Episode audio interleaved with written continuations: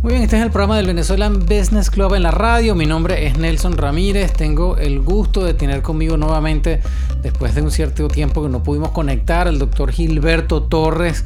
Eh, Gilberto, bienvenido nuevamente al programa del Venezuelan Business Club en la radio. Bueno, muchas gracias Nelson por esta oportunidad. Sé que te debía este, una, una entrevista para actualizar eh, con este tema, ahora que, que estamos viviendo la, la ola ahora de esta variante llamada Omicron. Sí, bueno, en mejor momento que este yo creo que no había, así que igual te agradecemos muchísimo el tiempo. Para aquellos que no conocen al doctor Gilberto Torres, él es un médico venezolano que trabaja aquí en el Baptist, está, es, especialista en enfermedades infecciosas eh, y ha estado con nosotros durante la pandemia ayudándonos a entender pues toda la evolución de esta cosa que realmente eh, no termina, pero que bueno, eh, siempre la, la, mente positiva pues nos ayuda a buscarle alguna salida a esto. Eh, y bueno, la primera pregunta que tenemos, doctor Gilberto, ¿qué es lo que está viendo hoy en día en la práctica, en la realidad? Que eso es la, la cosa, yo creo que, que, es más importante. Todos leemos las noticias, vemos, hemos visto números y sabemos muchas cosas, pero no es lo mismo eh, de lo que ustedes que están en el día a día viviendo esto nos pueden contar. Y así sea para validar lo que, lo, que, lo que dicen las noticias o lo que sea. Pero cuéntanos cuál ha sido tu experiencia últimamente. Eh, compártenos qué es lo que deberíamos estar haciendo. Bueno, mira, lo que estamos viviendo en la práctica diaria y día a día es simplemente eh, eh, confirma lo, que teníamos del Omicron, que es una variante mucho más infecciosa que las variantes anteriores. Este, tiene una infectividad de, dos a tres veces más infecciosa que, la variante Delta. Eso por un lado. Por otro lado, vemos que, que es este, los enfermos se enferman menos grave, ¿no? Es, menos patogénica que lo que pudo haber sido la variante Delta. Entonces estamos viendo, estamos viendo muchos más casos, casos leves y casos moderados. El problema es que al haber tantos casos, siempre hablamos de proporción, ¿no? O sea, si tenemos el doble de los casos de Delta, pero se complica la mitad de lo que se complicaba en el Delta, al final terminamos llenando los hospitales eh, igualmente de, gente enferma, ¿no? Eh, eso es algo que mucha gente está cuestionando porque, porque yo creo que eh, no es difícil, o sea, es difícil a veces abstraerse y ver los números, pero para la gente que nos escucha, pues imagínense, si antes, vamos a suponer, el Delta infectaba de 10 personas, infectaba a, no sé, a 5 eh, y dos terminaban en el hospital, eh, ahora esta cosa que es tan infecciosa puede estar infectando en vez de a 10, sino a 50. Entonces los, los, números se multiplican, a pesar de que, como dices tú, Gilberto, y tú dices todo el mundo, la enfermedad es más leve el número de personas que se, se, puede contagiar, se puede complicar, aunque sea pequeño el porcentaje, en número es más alto. Entonces, por eso me imagino que ustedes deben tener la práctica llena de gente, ¿no? Sí, sí, no hay que trivializar esta enfermedad, varias cosas. ¿Por qué, la, esta enfermedad es más leve? Primero, porque hay mucha gente con inmunidad y cómo la gente ha adquirido inmunidad eh, que en este caso es parcial porque no logra detener completamente, completamente la infección. este, la gente logró inmunidad previa porque le dio el virus. Este, recuerda que cuando tuvimos la, la oleada de Delta, mucha de la gente que no se había vacunado se enfermó. fue, la variante de Delta fue básicamente una epidemia entre los no vacunados y tenemos la gente vacunada. Entonces hay gente que adquirió inmunidad natural a través de la infección y hay gente que adquirió inmunidad a través de la vacuna.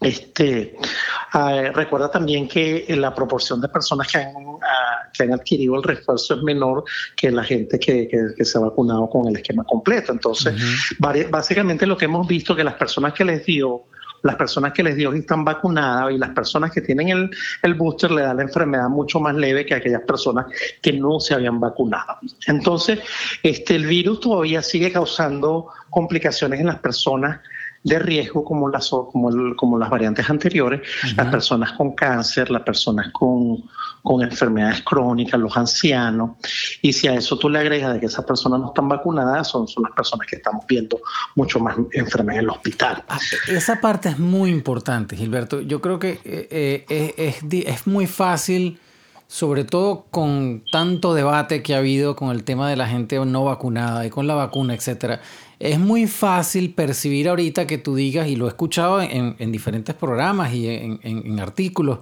eh, que le, le, quita como que el valor a la vacuna. dice, bueno, pero ya que importa la vacuna, si igual nos, estamos enfermando incluso los vacunados, los que están tres veces vacunados. Incluso hubo una persona que le preguntó en la Casa Blanca, en la rueda de prensa que hacen a la señora que lleva las comunicaciones, esa misma pregunta. Yo me he vacunado tres veces, usted también nos dio igual el virus, entonces ¿de qué vale la vacuna? Entonces esa, es la pregunta que yo quisiera discutiéramos acá para saber si el que está vacunado le da leve, si el que no está vacunado le da leve también o le da más fuerte. ¿Cómo lo han visto ustedes en el día a día? Bueno, mira, lo que hemos visto es que la vacuna, porque yo te, acuérdate que tengo pacientes en el hospital y muchos pacientes y amigos y conocidos que están en sus casas.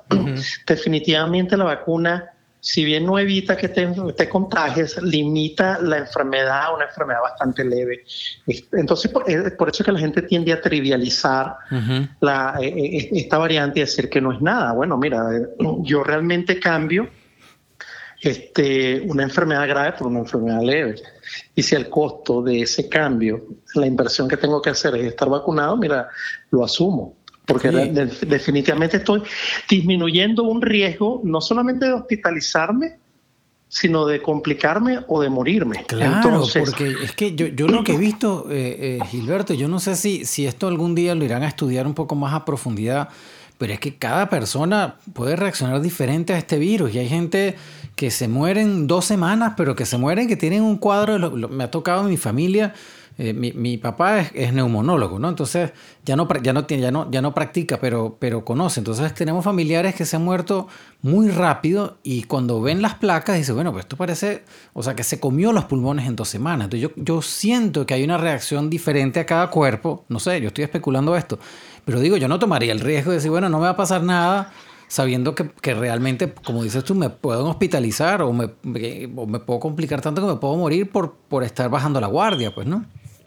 Mire, eso es cierto. algo que no sabemos es por qué, quién va a, desarrollar complicaciones y quién se va, quién va a tener un curso aparatoso, ¿no?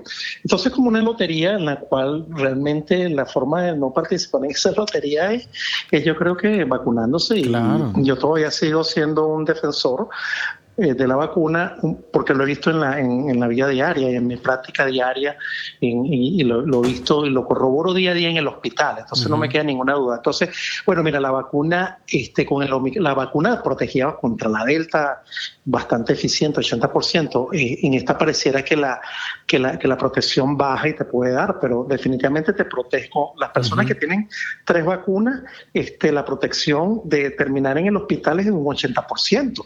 Y eso es mucho mejor que, que muchas otras vacunas que tienen años en, para otras enfermedades. Entonces, no, no me queda ningún tipo de duda. Bueno, mira, el que, el que quiera asumir su riesgo, cada quien es libre de, de, de, pensar como quiera, pero también tienes que, que considerar de que puedes afectar a otros, ¿no? Claro. Entonces te voy a poner un caso. Tengo una, una señora trasplantada de riñón que tuvo sus tres vacunas. Sabemos que los trasplantados, porque tienen unas medicinas para prevenir el, rechazo del órgano, que disminuyen tu sistema inmunológico considerablemente. Entonces ellos incluso el esquema es de tres vacunas y, se está considerando el booster porque realmente no montan una respuesta inmunológica adecuada. La señora cuidándose de lo más, eh, eh, de lo mejor, pero los nietos eran antivacunas se enfermaron y mandaron a la señora para el hospital. Este, entonces al final te dice, bueno, mira, yo, yo, yo, tengo, yo como individuo tengo el derecho de, de, escoger, ¿verdad? Pero también yo tengo responsabilidad hacia los otros y hacia los seres queridos. Entonces, si, hay, si en tu hogar hay personas vulnerables porque tienen enfermedades crónicas, porque son ancianos, o porque tienen enfermedad pulmonar obstructiva crónica, son asmáticos, cualquier cosa.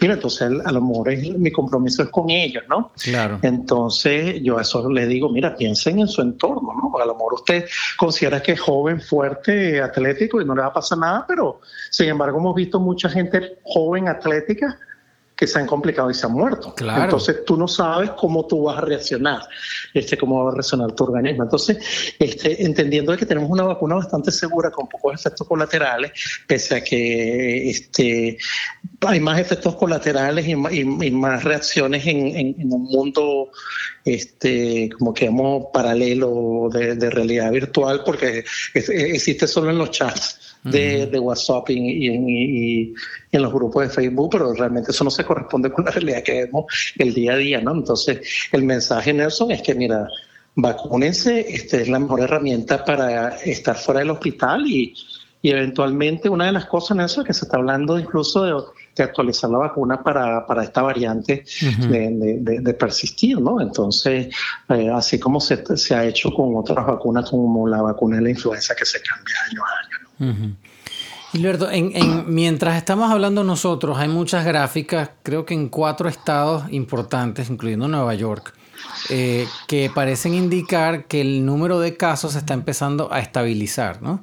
Eh, y yo me acuerdo que el alcalde anterior de Nueva York, ellos cambiaron ahora en diciembre, eh, decía que la expectativa de ellos era que subieran mucho los casos y que después empezaran a bajar, ¿no? Y en ese momento me acordé de tantas conversaciones que habíamos tenido nosotros aquí y tengo dos preguntas que me parecen importantes. Una de ellas es si se infecta todo el mundo, ¿no? Eh, porque idealmente suena, bueno, si la infección es más leve eh, y resulta pues que ahora no te vas a poder esconder de esto porque quién sabe si en el mismo, en el, mismo aire donde estás lo puedes captar y se va a enfermar todo el mundo.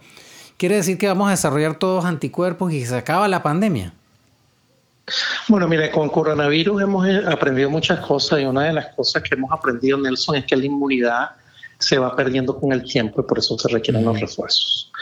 Eso es una cosa. Y la otra cosa que hemos aprendido con el Omicron es que el virus muta y, y, como está pasando con el Omicron, puede evadir parcialmente la inmunidad y puede, por eso es que hay enfermedad aunque sea leve en los vacunados. Entonces, bueno, mira, habrá que, habrá que esperar a ver si esto se va a evolucionar y se va a convertir en una enfermedad como la, como la gripe, como la influenza, que, que tiene ciclos cada año y que hay que actualizarlo cada año con, con, con, nuevas vacunas y, vigilancia. Todavía no lo sabemos.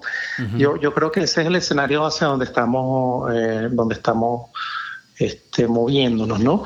Pero igual hay que, hay que ver porque, o sea, teóricamente pudiera salir de otro país africano, otro país asiático, de acá mismo, otra variante, y entonces este, la situación cambia. Por eso es que siempre hay que estar actualizándola. Este, eh, eh, con, esto de epidemiológica. Esto, que esto parece como que si alguien lo hubiese escrito como para que fuese una novela, porque como, como dices tú, puedes salir de otro lado. El, Omicron ha, ha comprobado que a la gente le puede dar una segunda vez, por ejemplo, que ya habíamos visto esas cosas, pero pareciera que ahora eh, es más frecuente. Entonces, ¿quién sabe? Como tú mismo nos habías enseñado en, en, este programa, que cuando, la cosa, cuando el virus se reproduce, pues se reproduce y mientras más se reproduzca, es más fácil que pueda mutar. Entonces puede que venga, quién sabe qué ahora, ¿no? Eh, ya que pueda, que pueda ser peor, ¿no? Entonces, eh, Digo, ¿cómo, cómo, cómo la gente define, que eso es otra pregunta que, en estos días, de hecho, España estaba llamando a la discusión de, tratar el, el, COVID como algo endémico? ¿Qué, qué significa eh, la palabra endémico? ¿Cuándo podemos considerar que algo eh, se puede llamar endémico? Sobre todo cuando esta, este baje de nivel, pues, ¿no? Bueno, básicamente seguimos las curvas epidemiológicas y, o sea, este, no podemos llamar nada endémico cuando tenemos picos que andan abarrotando los hospitales. Entonces, básicamente lo que se habla de endemicidad es cuando una enfermedad no la erradica, pero sigue una actividad estable en el tiempo, ¿no? Entonces, todavía en este momento, mientras tengamos esas curvas, o sea, una epidemia se define como un, pues, más mm, un aumento de los casos de lo esperado, ¿no? Entonces, cuando cada vez que tenemos una gráfica y vemos picos, no podemos hablar de de, que algo es endémico. Por, por pongo un ejemplo, en Venezuela el dengue es endémico. ¿Por qué? Porque no se pudo erradicar y más o menos los casos siguen constantes. Con la primera vez que tuvimos la epidemia de dengue, porque no teníamos dengue, los casos fueron muchísimos, entonces lo llamábamos epidemia. Básicamente eso se, en este momento todavía estamos en modo epidémico, todavía estamos lejos de hablar de, de, que esto pase a ser algo endémico, que al final es lo que... O sea, los dos escenarios, los escenarios son que esto se vuelve endémico con, con casos todo, eh, o, estacionarios o todo el año, pero bajo casos y que se pueda manejar o que desaparezca, ¿no? Yo creo que el que desaparezca es más un deseo que, que una realidad lo que estamos viendo ahora. Claro, claro. Muy bien. Eh, y entonces, Gilberto, en, en, en, en, tu, porque he visto que has hecho muchas entrevistas y has estado en muchos sitios, cuéntanos qué otras preguntas uh, frecuentes te han llegado que valga la pena uh, compartirlas acá con nuestra audiencia. Bueno, muchas cosas. Si, si, si, este virus se trata de una manera diferente que las otras variantes, si que es un nuevo virus, no, es, un, es simplemente el, mismo virus que causa el COVID-19, simplemente que ha habido unas mutaciones en, la espiga y entonces eh, ha cambiado su característica, como dije, inicialmente es más infeccioso, segundo, parecerá ser menos agresivo, sin embargo, sigue viendo gente que se complica. La, la noticia es que este el tratamiento ha cambiado poco y hemos ahora tenemos este, medicamentos que potencialmente pueden pueden, pueden eh, ayudarnos a controlar el virus que antes no teníamos. Una de las cosas importantes es que la, la, los anticuerpos monoclonales que estábamos poniendo masivamente no sirven para esta variante, es el de, el, de esta oh. compañía de Regeneron. Ah, no sirven para esta variante. Para esta variante no. Entonces hay un anticuerpo monoclonal que lo hace la otra compañía farmacéutica este, que es el, el Sotrovimab, pues el problema es que no tenemos suficiente. Entonces, este, entonces básicamente se está preservando ese, ese anticuerpo monoclonal para la gente este, que tiene más riesgo de complicación, que son las personas con cáncer, este, las personas en tratamiento inmunosupresivo. Entonces, eh, lo que tenemos en los hospitales es básicamente para eso. Con el anticuerpo monoclonal anterior, en mi opinión, esta es la opinión de, de Gilberto Torres Madrid, este, yo creo que se abusó porque se le estaba dando a todo el mundo, lo necesitaron no. Yo, este, cuando entendemos que la mayoría de la gente evoluciona de forma satisfactoria, yo creo que fue una manera este, un poco saudita de utilizar los recursos, ¿no? Y entonces a lo mejor debimos haber utilizado recursos para producir más este anticuerpo monoclonal haciendo vigilancia. Pero bueno, ya no lo hicimos, ¿no? Este, tampoco sabíamos que esto iba a pasar, ¿no? Es muy fácil criticar en, retrospectiva, ¿no? No cuando están pasando las cosas. Ahora, cosa es que salieron dos fármacos orales que, sirven para todas las variantes. El problema es que tampoco esos fármacos se consiguen este, eh, fácilmente y no, no, no, no se han producido de forma masiva. Uno es el, el Paxlovid que, que, tiene una peculiaridad que tiene muchas interacciones con medicamentos, o sea, hay que chequear, o sea, no, hay que chequear qué medicina está tomando las personas porque puede interactuar y haber toxicidad, y entonces eso lo estamos reservando para gente realmente que, que, se pueda beneficiar de, de, eso porque se puedan complicar. Y está otra medicina que es el, el, el, este, Navir, este, que también eh, lo estamos usando cuando no se pueden usar las otras cosas. El Rendecibir, ¿te acuerdas que esto lo usamos? Lo estamos usando ahora de manera mucho más precoz este, y, por una, y de manera mucho más corta, ¿no? O sea, si una persona tiene riesgo de, de complicación y, no dudamos en, o sea, una persona anciana con enfermedad pulmonar obstructiva crónica, con cáncer, no dudamos en, en, en usarlo cortamente por tres días en la vena. Lo, el tratamiento esteroideo sigue funcionando, o sea, básicamente, excepto por los anticuerpos monoclonales eh, y, y la adición de estos dos nuevos medicamentos de, de, de, forma oral, este, no, no hemos perdido efectividad en el manejo del, del, paciente con COVID, sea una variante de Delta o sea una variante Omicron. Ok. Bueno, eh, y claro, claro, sin medicamentos, entonces tampoco se puede hablar de, de que se va a controlar una, una, enfermedad, pues, ¿no? Porque, pues, idealmente hay que tener esos documentos, esos medicamentos disponibles para, para atender a, lo que, a lo que salga en el futuro, pues, ¿no? Claro que sí. Y otra pregunta, Nelson, que me, que me hacen sobre todo nuestros compatriotas que, que, tienen la oportunidad de venir acá y que han estado en Venezuela y que se han inmunizado con la, o con la vacuna china o con la vacuna rusa, eh, en, cuanto a qué refuerzo, el refuerzo es el booster ponerse, entonces, este bueno, básicamente se le está recomendando que de, las vacunas que tenemos acá de, Moderna o de, o de Pfizer, cualquiera de las dos, y en muchos de los casos, esto es una opinión personal, este yo incluso si tienen el tiempo los estoy inmunizando completamente con dos dosis independientemente de lo que hayan recibido antes, ¿no? Entonces, y, muchos colegas estamos haciendo lo mismo. Si una persona va a estar aquí por lo menos tres o tres o cuatro semanas y tener la posibilidad de ponerse dos vacunas de Pfizer o de Moderna, los estamos recomendando que se la, independientemente que se hayan vacunado en Venezuela. Ok. Muy bien. Bueno, entonces, eh, Digo, creo que no nos queda nada pendiente o no dejamos nada por fuera. Esto seguirá evolucionando y espero que podamos... Sí. Eh, Una cosa más, Nelson, que, que, que, que realmente el uso de la mascarilla, este, que se, ha hablado, todavía sigue siendo la medida más, más que la, medida más efectiva con más bajo costo y, el sentido común, ¿no? O sea, este, evitar conglomeraciones cuando donde hay personas que de múltiples núcleos familiares y de que no sabemos la procedencia y este, encerrados más que afuera. Entonces, el saber de que el virus se transmite más eficientemente en, en espacios cerrados más que en espacios abiertos, entonces preferir estar afuera de verdad que adentro, sobre todo si estás con otras personas este, que no conoces, este, evitar las multitudes. Y otra cosa es, si no te queda remedio, bueno, usa la mascarilla, ¿no? La mascarilla sigue siendo una medida efectiva en, la, en, la, prevención de la transmisión y la adquisición del, del coronavirus y de, lo, y de esta variante de Omicron. Entonces, no debemos olvidarnos de eso. Exacto, seguir las medidas pues que uno considera responsables para protegerse y asimismo pues proteger a los demás, que yo creo que es lo mínimo que uno puede hacer, pues, ¿no? Sí, otra cosa, Nelson, que hemos estado hablando es que, que realmente mucha gente sin, sin síntomas se ha estado haciendo la prueba y realmente no tiene como mucho sentido, ¿no? Entonces lo que hace es que la gente que realmente necesita hacer la prueba no tiene que pasar colas de 5 o 6 horas cuando realmente es este es importante consultar si hay un beneficio de hacerse la prueba o no. Si usted no tiene síntomas, no hay necesidad, al menos que se lo pidan porque tiene que montarse en un avión o se lo piden por algo del trabajo, ¿no? Pero si no, no, eso no es requerido, entonces no es, no es necesario.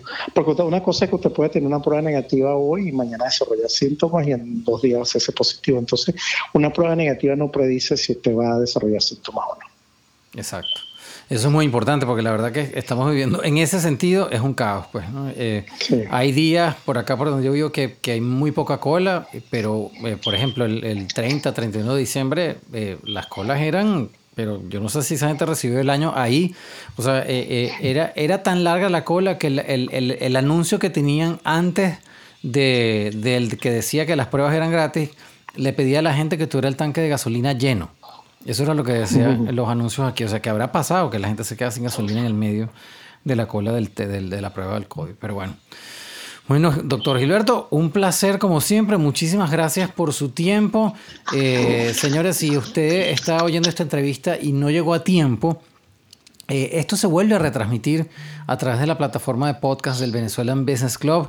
Eh, cualquiera de los outlets, sobre todo los más populares, Spotify, Apple Music, eh, bueno, Apple Podcast, SoundCloud, va, va, a poder encontrar usted ahí la entrevista para poderla escuchar.